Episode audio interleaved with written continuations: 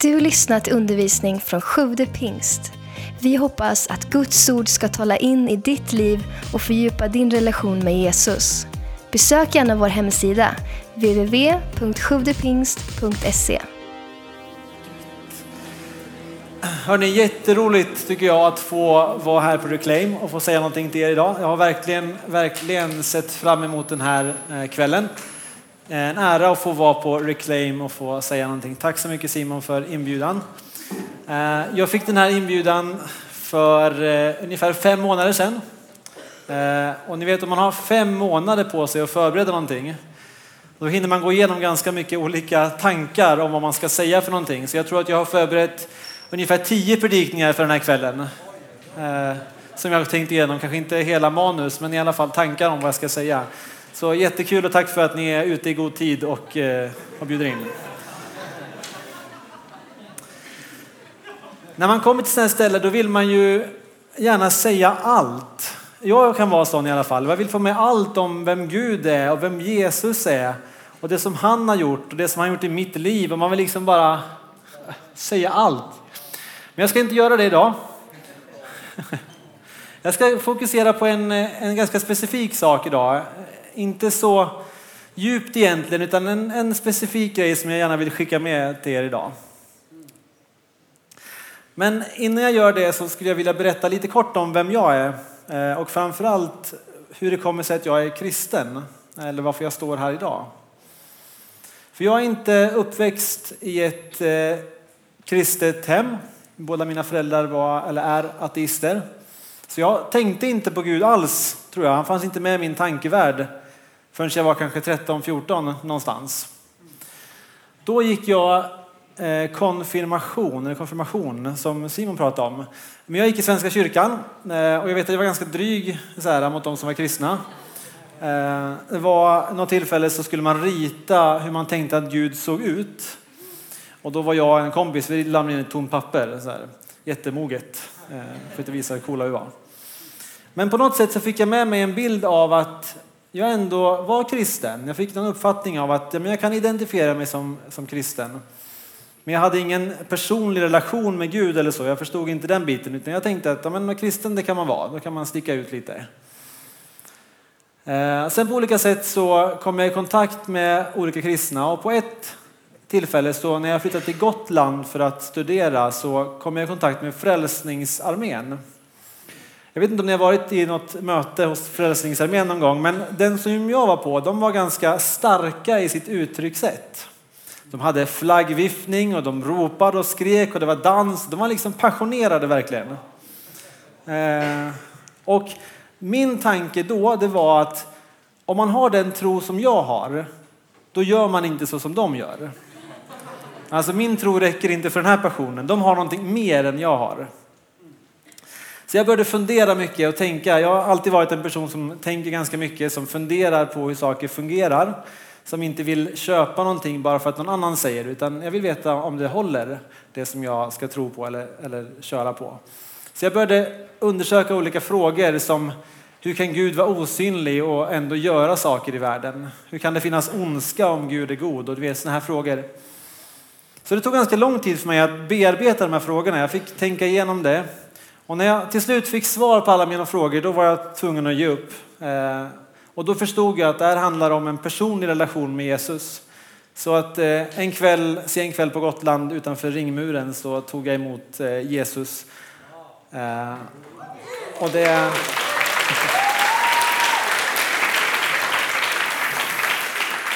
Det har, eh, det var mitt livs bästa beslut och det har hållit eh, nu. Så därför är jag väldigt tacksam och glad att få vara här och få dela någonting med er idag.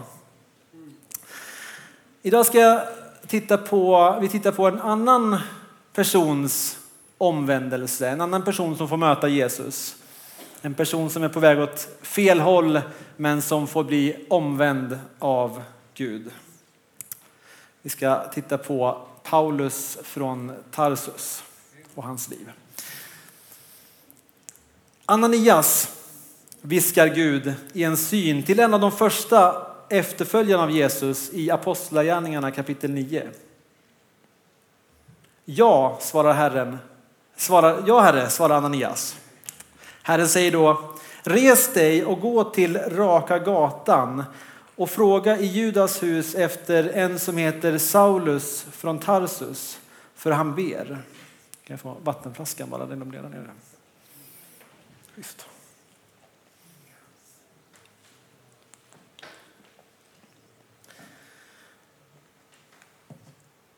I en syn har han sett hur en man som heter Ananias komma in och, och lägga händerna på honom så att han får se igen. Honom är du helt säker. Okej okay, Gud, jag förstår att du har mycket att göra. Alltså du är en upptagen, upptagen Gud över hela universum. Kanske var det så att ett mejl kom bort eller hamnade i skräpposten. För menar du verkligen Saulus från Tarsus? Alltså, vet du, alltså jag förstår att du vet vem, vem han är, du är ju Gud. Men alltså, Saulus från Tarsus, han är inte som de andra fariseerna som vi brukar få stå ut med. Den här killen, han är beroende av våld. Han är en extremist, han är en fanatiker. Han är på riktigt farlig Gud. Vet du vad han gjorde? Ja, ja, det är klart att du vet vad han gjorde, du är ju Gud. Men min kusin, han var där i Jerusalem när det hände. Och han sa att man riktigt kunde känna hatet i luften den dagen. Alltså Stefanus, vilken kille. Vilken grabb det var alltså. Alltså allt han ville göra det var att sprida budskapet om kärlek och nåd och berätta om ditt din historia Gud, att du kom till jorden och dog för våra synder och uppstod igen. Att få berätta din berättelse Gud, det var allt han ville göra. Men plötsligt så blev konversationen som han hade till skrikande och skrikandet blev till vrålande och de började dra i hans kläder och de släpade ut honom ur staden. Och när de inte längre kunde svara på det som Stefanus hade att säga så höll de för öronen och sen tog de upp det de kunde hitta och började kasta på honom tills han inte längre kunde andas. De kastade mot hans huvud, mot hans kropp. Alltså ilskan och hatet, det var en helt sjuk händelse. Och Saulus, han bara satt där. Alltså han var den enda personen som hade auktoriteten att avbryta det här som hände. Han hade respekten att kunna säga okej, okay, okej, okay, nu lugnar vi ner oss. Men han gjorde inte det. Istället satt han där med ett hånfullt leende. Vet, ni vad Stefanus, vet du vad Stefanus sa? Det sista han sa var Herre, ställ inte den här synden emot dem. Håll dem inte till svars för den synd de gör. Så han var verkligen en grym kille. Och nu vill du att jag ska gå till den här mannen som heter Saulus. Alltså vi är faktiskt en riktig minoritet här Gud. Bara en av hundratusen följer dig Jesus. Och nu vill han ta det här lilla fina som vi byggt upp och bara krossa det. Och du vill att jag ska gå till honom. Men visst, du är Gud. Jag är inte Gud. Du är Gud. Du bestämmer. Men Gud, om han verkligen ska vara på vår sida nu, då får han vara bänkad ett tag. Han har sprungit så fort åt fel håll. Hans momentum är så starkt emot dig Gud. Om du ska stoppa honom så får du sätta honom på rätt bana igen. Då kommer det behöva ta tid. Kanske flera årtionden. Han kan kanske göra comeback som, som pensionär eller någonting Gud. Men visst, jag gör som du har sagt. Och Herren sa till honom, gå för han är mitt utvalda redskap för att bära fram mitt namn inför hedningar och kungar och Israels barn. Så idag så vill jag prata med er om det här som kallas momentum. Alltså när man får upp farten och sen behåller den. Alltså när man har flyt, när man har momentum. Och specifikt vill jag prata om avbrytet eller förstört momentum. Lite som när Skellefteå AIK i SHL förra säsongen lyckades ta sig till final och lyckades slå Färjestad och hade momentum och liksom var på gång och kom till final. Men där fick de möta Växjö Lakers och förlora med 21 eh, i målskillnad i bäst av sju. Alltså när man fått upp momentum men sen blir avbruten i det momentumet. Och det finns antagligen ingen bättre person att illustrera ett sådant momentum i hela Nya Testamentet än just Paulus, eller Saulus som han också kallas. Men vi ska inte bara kolla på historia, utan vi ska också kolla på vad det här kan få betyda för oss idag, det här med momentum. Så vi börjar med att titta på Saulus och se att han är på väg åt helt fel håll. Vi möter honom för första gången i Apostlagärningarna 7. Där övervakar han det här gruppmordet på Stefanus. Alltså, han övervakar gruppmordet på Stefanus. Och det vi får reda på där det är att det här mordet, det var inte någonting som lugnade ner Paulus. Han var inte klar utan han var mer, okej, okay, nu tar vi nästa. Och för honom innebar det att han gick till översteprästerna, de som bestämde på den tiden, och fixade ett brev som gjorde att han kunde gå in i vilken kyrka eller synagoga på den tiden som helst och få tag på alla som kallar sig för kristna och släpa ut dem och sätta dem i fängelse. Och det här var inte bara män som han gick efter, för Saulus han förstod att i den här nya Jesusrörelsen som höll på att växa fram så fanns det en helt gäng med grymma tjejer som också var med och spridde budskapet om Jesus med nåd och kärlek till världen. Så han gick efter män, han gick efter kvinnor, han gick efter alla. Han gick verkligen all in för att krossa den här nya Jesusrörelsen som växte fram. Någonting som är speciellt med Saul eller Paulus eh, det är att han är en av de få i Bibeln som har skrivit en självbiografi. Alltså, precis som jag gjorde i början när jag ville presentera mig vem jag var så skriver han också en liten beskrivning av det här är jag. Så här kan ni tänka om mig. Han gör det i Filipperbrevet kapitel 3, vers 4. Så här ser hans beskrivning ut. Fast nog hade också jag kunnat förlita mig på det yttre. För om någon tycker att han kan förlita sig på sitt yttre så kan jag det ännu mer. Alltså ni märker att nu kommer lite skryt här liksom. Nu ska han berätta. Han menar att det finns ju andra personer som säger massa saker om sig själv, som säger att de har en snygg profil eller en bra CV liksom. Men, men låt mig få berätta om vem jag är, så ska jag visa att jag är ännu bättre. Han säger, jag blev omskuren på åttonde dagen. Tack för den informationen. Eh, tack för att du berättar om det. Jag vet inte hur många som inleder sitt, eh, sitt skryt med det. Eh, men Paulus gör det och han gör det därför att i den här tiden så hade det en speciell innebörd. Det betyder att han kom från rätt bakgrund. Han kom från rätt huds. Han hade rätt blod, blodslinje. Omskuren på åttonde dagen är en av Israels folk och Benjamins stam, en hebré född av hebreer. Jag föddes in i rätt familj.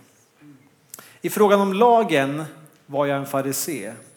Alltså när det kommer till lagen, då har jag en högskoleutbildning, jag har en master, jag har en professorsgrad i hur man följer lagen och får andra att följa den lagen. Och i iver, skriver han, iver eller passion. Alltså om du tror att du är passionerad, om du tror att du brinner för någonting. Kolla, på, kolla bara på mig, jag brinner verkligen för någonting. Jag var så passionerad, skriver han, att jag var en förföljare av församlingen. Alltså jag var inte bara en av dem som snackade illa om församlingen. Jag var inte bara en av dem som tittade snett på dem när jag gick förbi, utan jag var där ute där och fixade det. Det var jag som höll på att förstöra den här Jesusrörelsen. Eh, så jag var säker på att det var det som Gud ville att jag skulle göra. Jag var där ute och fixade så att det skulle hända. I rättfärdighet avslutar han genom lagen en oklanderlig man, alltså en felfri man när det kom till lagen. Så här har vi två bilder av den här Paulus som båda visar på att det här var en respekterad man. Han var en farlig fiende att ha. Och han var på väg att lyckas med sitt uppdrag att utradera kristendomen. Eller kristen, de kristna. Men då händer någonting. Någonting oväntat och någonting otroligt. Vi ska hoppa tillbaka till händelserna i Apostlagärningarna 9 där vi ser att Saulus blir avbruten. Han blir förstörd i sina planer. Saulus, som fortfarande andades hot och mordlust mot Herrens lärjungar.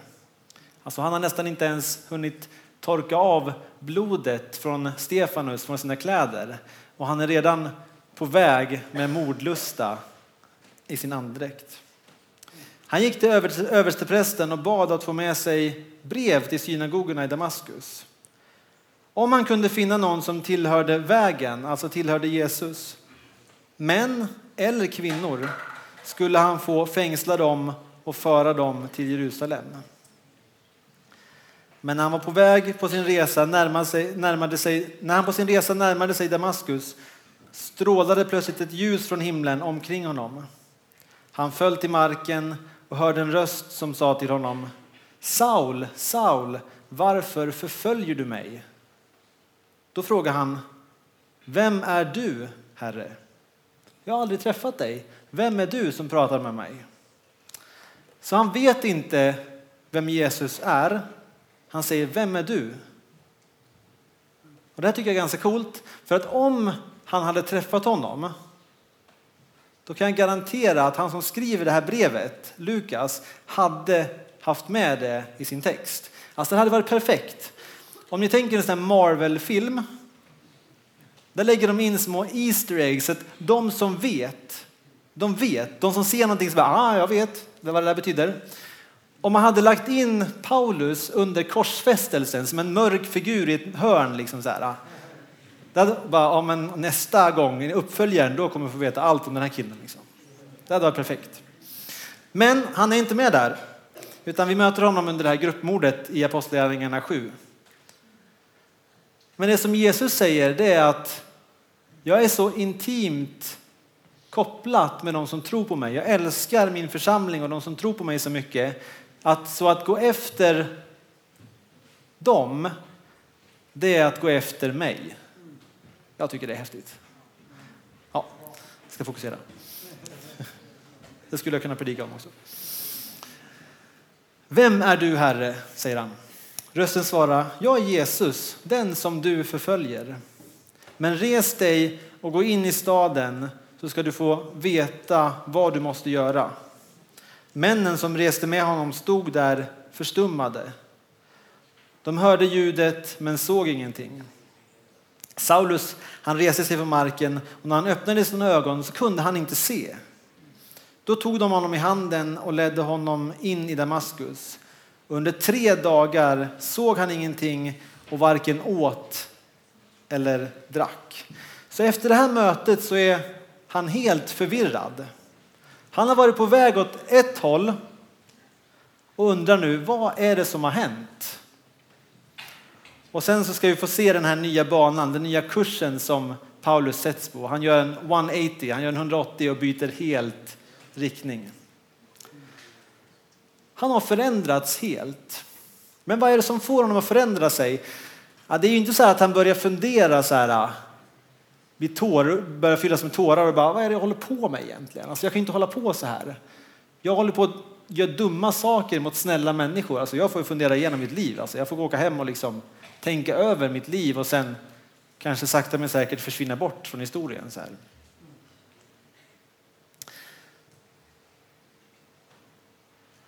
Utan han, eh, det är inte det han gör, han börjar inte fundera utan han har sett, han tror att han är på väg åt rätt håll. Han är övertygad om att det jag håller på med det är rätt, jag ska förstöra den här Jesusrörelsen. Men så får han glimt av någonting som är så mycket bättre. Vi hoppar tillbaka till Filipperbrevet 4 eller 3 och eh, till den här beskrivningen som Paulus gör av sig själv.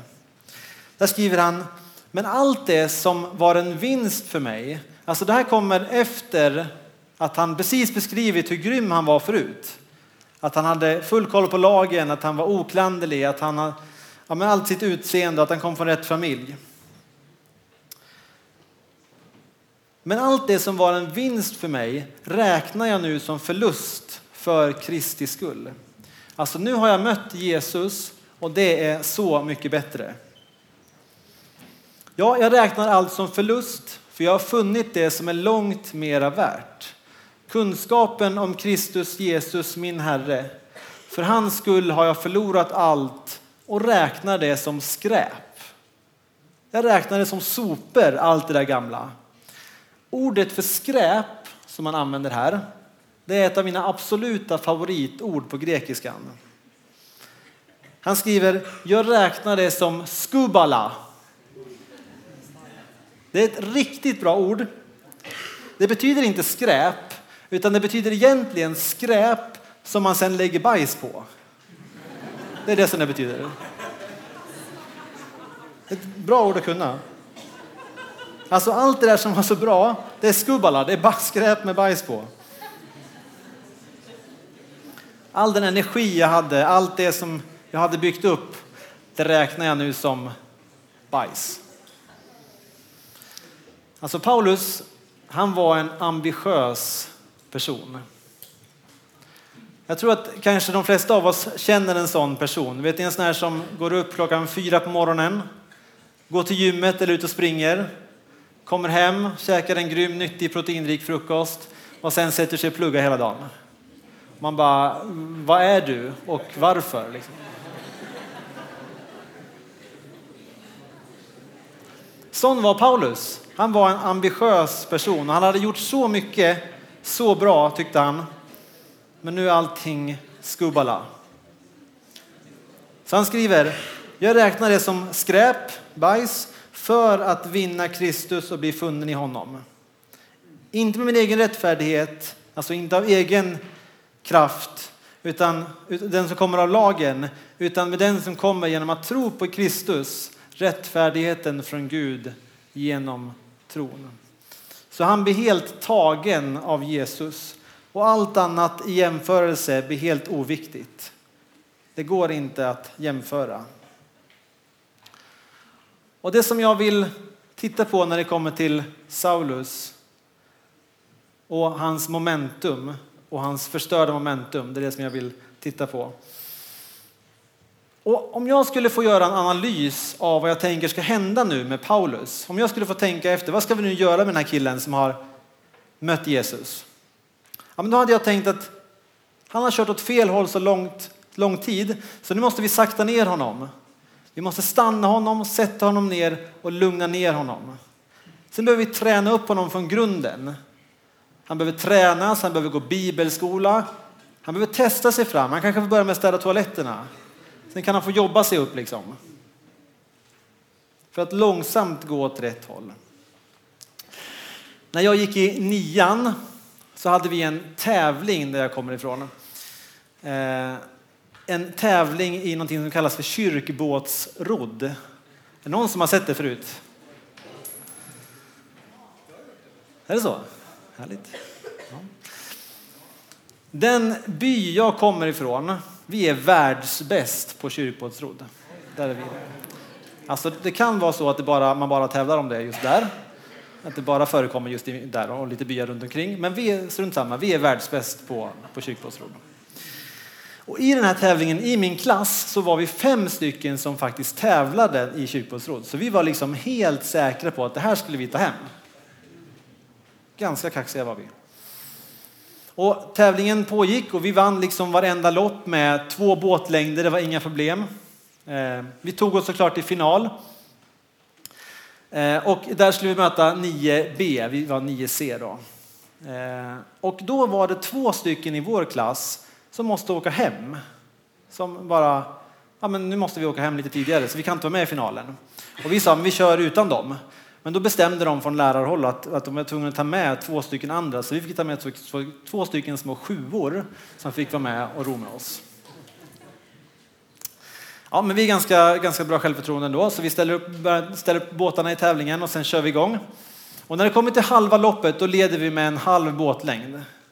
Och ni förstår, man ror ju baklänges som ni ser så här. Och vi liksom bara ser äran och fyrverkerierna som kommer komma när vi liksom går i mål. Och folkets jubel. Och då bestämmer sig en av de här sjuorna för att ro. De har inte rott på hela vägen utan de bestämmer sig vid det tillfället för att ro. Och då gör de det som man absolut inte får göra när man ror kyrkbåtsråd. De gör en krabba. Alltså de krabbar, förstår ni?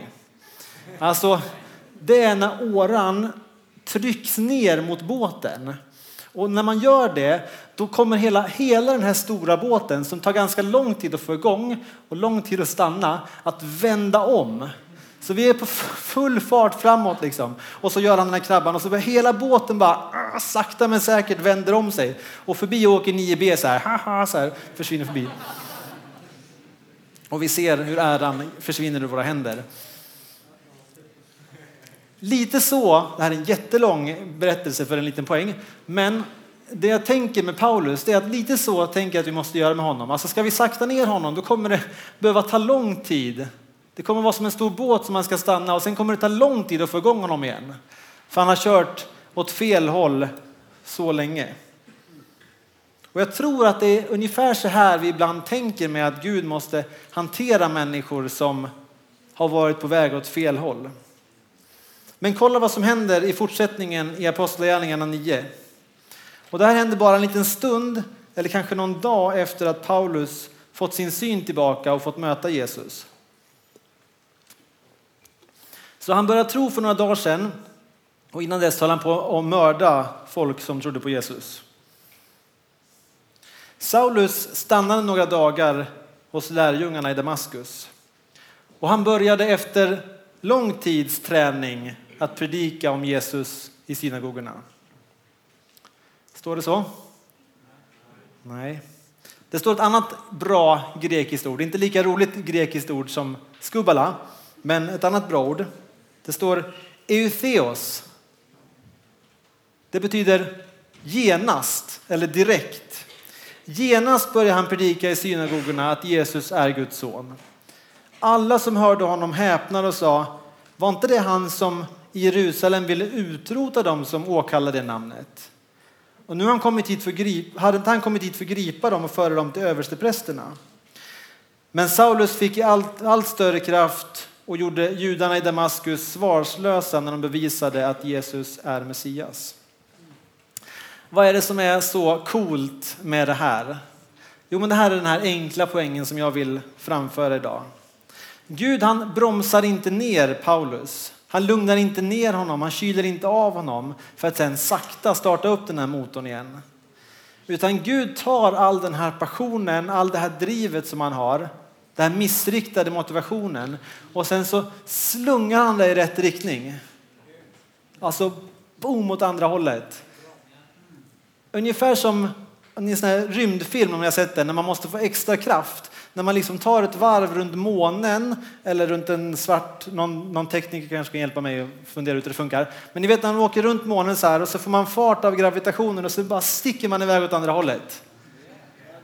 Så gör Gud med Paulus. Han får massa extra fart.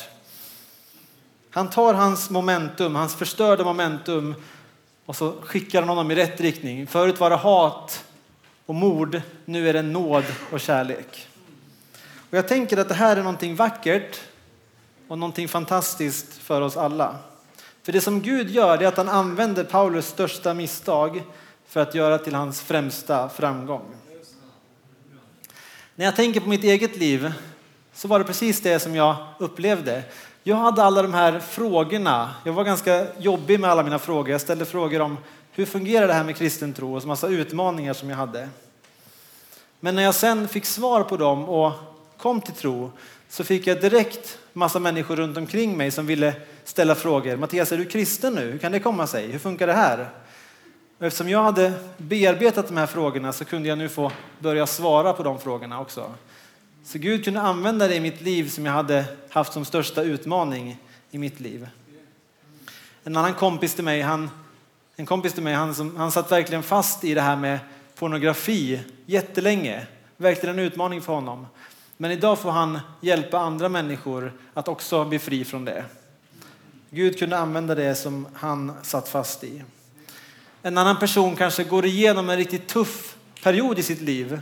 Men när man kommer ur det så kan man få vara med och möta andra människor och få tala in hopp och liv och att mörkret inte alltid kommer vara för evigt utan Gud älskar dem och kan besegra mörkret i deras liv.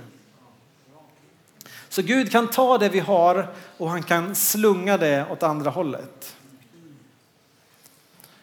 En del av er här inne tror jag kämpar med att vara perfekt hela tiden.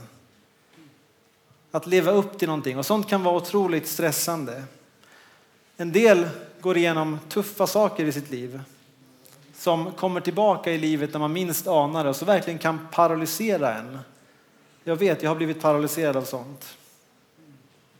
Men om vi bara kan greppa Guds nåd, hur stor Guds nåd är och vad han kan göra med våra misslyckanden och våra största utmaningar och till och med vår värsta synd när vi ger det till honom.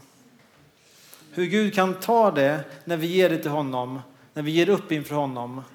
Och han slösar inte bort det, utan han kan ta det och slunga dig i rätt riktning. Tack för att du lyssnat. Glöm inte att du alltid är välkommen till vår kyrka. Du hittar mer info på www.sjuvdepingst.se